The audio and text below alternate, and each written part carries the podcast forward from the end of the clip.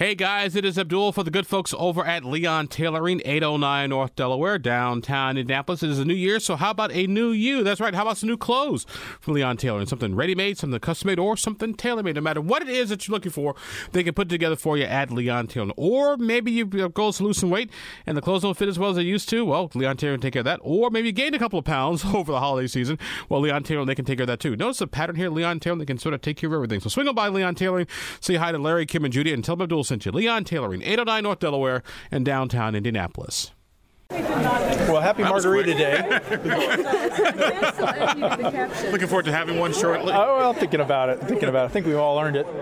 Uh, okay, what questions can I answer for you? Uh, do you think you guys will be able to get out of here uh, early? Yeah, I, I, would anticipate being able to get out of here by um, uh, March the eighth, which is the Friday before you know the. Um, so that's what two weeks and a day from today, and um, you know we're making progress. I've been having several conversations with the House as well as our caucus about some of the House priority bills and ours as well, and um, we don't have a resolution of all of them yet, but we are making progress and uh, look forward to uh, hopefully getting done by March Friday, March the eighth. Is the anti-Semitism bill where it is right now out of uh, the way it came out of Senate committee.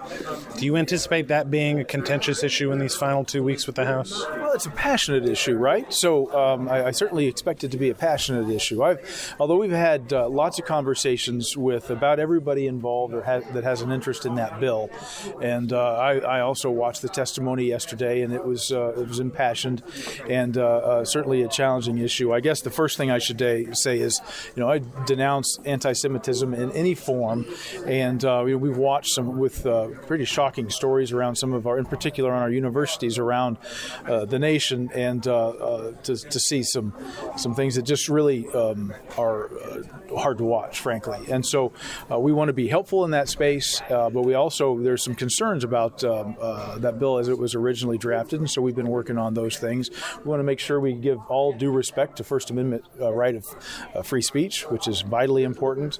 In addition, with with regard to that bill, you know, the language that's that made reference to a working definition from May the 20th, uh, uh, uh, May this, May the May the 16th, 2000 gosh, I've forgotten the year now. All of a sudden, anyway, anyway, the the, the, the working definition you know, made reference to uh, to a specific date. You know, there's some concerns about that because what if that's changed? Is there confusion about whether then have has our definition changed in code? Those sorts of things. So we're trying to just we tried to take out that definition, which I think is strong, and it's a strong statement against anti-Semitism, which our caucus and our I think the Senate body wants to make, and uh, try and move it forward. And uh, I know not everyone was widely enthusiastic about that that change yesterday, but uh, we want to make a strong statement, and we think maybe that's it. Do you think the Senate's changes to the EDD bill is going to survive the House? So we've been in conversations with the House there as well. That conversation is ongoing. Uh, I kind of like those changes. I think it's something that's productive, and uh, uh we're hopeful that uh, we can get something across the finish line that uh, works for Indianapolis as our capital city and for, frankly, all of Indiana. Speaking of the economic development district, did the All Star game change any of that sort of dynamics? So the opposition to the EDD? Uh, no, I don't think so. I, the, you know, the one thing I can say is I heard, I roundly heard that that weekend was a great weekend. It was uh, Indianapolis putting its best foot forward. I, uh, so I think it's and it's what Indianapolis and Indiana does. We host people really well, and uh, that's uh, that's right in our wheelhouse. And I think they did a nice job. The House hasn't heard your bill on um, public pensions for retirees, the 13th check cola thing. Um, you haven't heard their bill on the 13th check for folks this year. Are the two chambers at a standstill on that issue? Yeah, it's been an issue uh, year over year. Um, we like 12 or 275 because I think it takes care of that issue a, in a very long term way. The question is, is there um, uh, does it make sense to go ahead and do something this year, which is what the House wants to do? Uh, I think you'll see that issue get calendared next year over here. Or, excuse me, next week, not, not next year, next week, uh, over here, and um, uh, I w- I'm hopeful that uh, they will hear 275 over there. I think in, in, my conversations with the, the folks in the House, I think they look at that as a, a, a, positive work. Senator Buchanan has done really nice work on that over the over the summer and through this legislative session. So um, we're hopeful it gets passed, and we'll continue those conversations about uh, the 13th check this year. The Gary lawsuit bill is probably the latest example of leg- legislation that involves pending litigation. For you, when you decide to, you know, get that into a committee and, and get that through the process, um, how do you make the decision when it's appropriate? Is it a hard and fast rule of we don't touch that, or how do you think about that? It's not a hard and fast rule, as you guys have all watched, as we've uh, you know as we've acted over the years. I think that I think the way to answer that is the default is that you don't engage when there's a lawsuit out there, uh, but there are circumstances that may justify engagement um, that uh, kind of moves us off that default setting that we have. In particular, here, you know, you've got a case that's been going north of 20 years, and uh, uh, you know it's been it's been a frustration, and um, so I think that's why there's some interest in engaging in it. Yeah, I mean, I recall that last year um, you guys assigned a bill involving a DCS lawsuit, a family whose child was taken from them, and it went to rules and died there. So, I guess what particular aspects of something you think, oh, we should take it up, versus like, I don't think that's right. Well, it's an art. Time. It's not a science, um, and yeah. I, that's a, not really an answer for you. I recognize that, but uh, in particular, that one was, you know, that's not certainly a, a bill that wasn't or a lawsuit that wasn't 20 years old. It seemed to be actively moving through the, and I think there was some value in watching that resolve itself, and then we can because sometimes if a case is going to move through a trial court, go into appellate court, and come out with an answer, then we can interpret that answer and decide, and maybe more decide whether we need to craft legislation to answer the question or not. So sometimes it makes sense to let that run its run its course, and uh, then we can make better policy, or perhaps after the resolution through appeal, we don't have to make a bill at all. Has your position on 1002 as it was originally drafted changed after um, a lot of the people who supported the bill kind of recanted their support without uh, reference to the examples that included um, Israel as it as it relates to anti-Semitism? I think that was meaningful to members of the committee uh, when they saw that folks be, begin to change their opinion on whether the, the bill had value or not.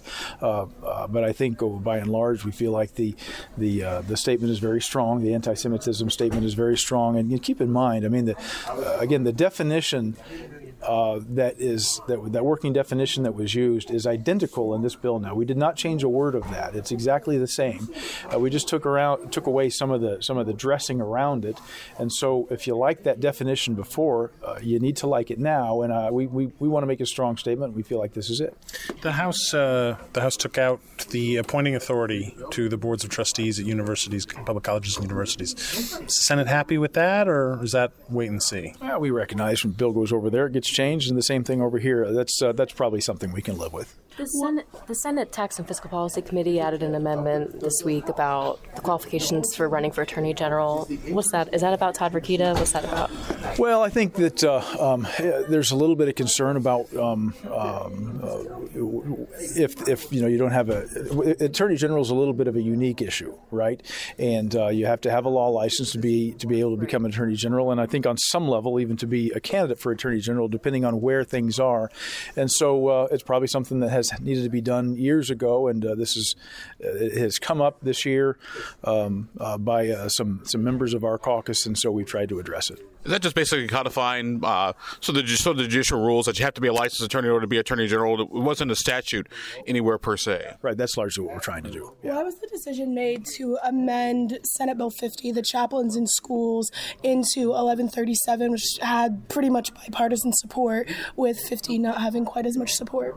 Uh, you have to beg my forgiveness. What's 1137? So that's the one that would allow um, for outside instruction of religious, uh, like you could go outdoor out of the school to take religious um, oh, okay. teaching stuff like that. That had pretty good bipartisan support. It wasn't something that. So that um, uh, well, I think I, I, I, I, think the reason is uh, I, I, I, haven't spoken to the author about this, but we, usually when that sort of thing happens, they didn't see their Senate Bill 50 moving very quickly or at all over there, and so they're trying to find a way to keep the keep the idea alive.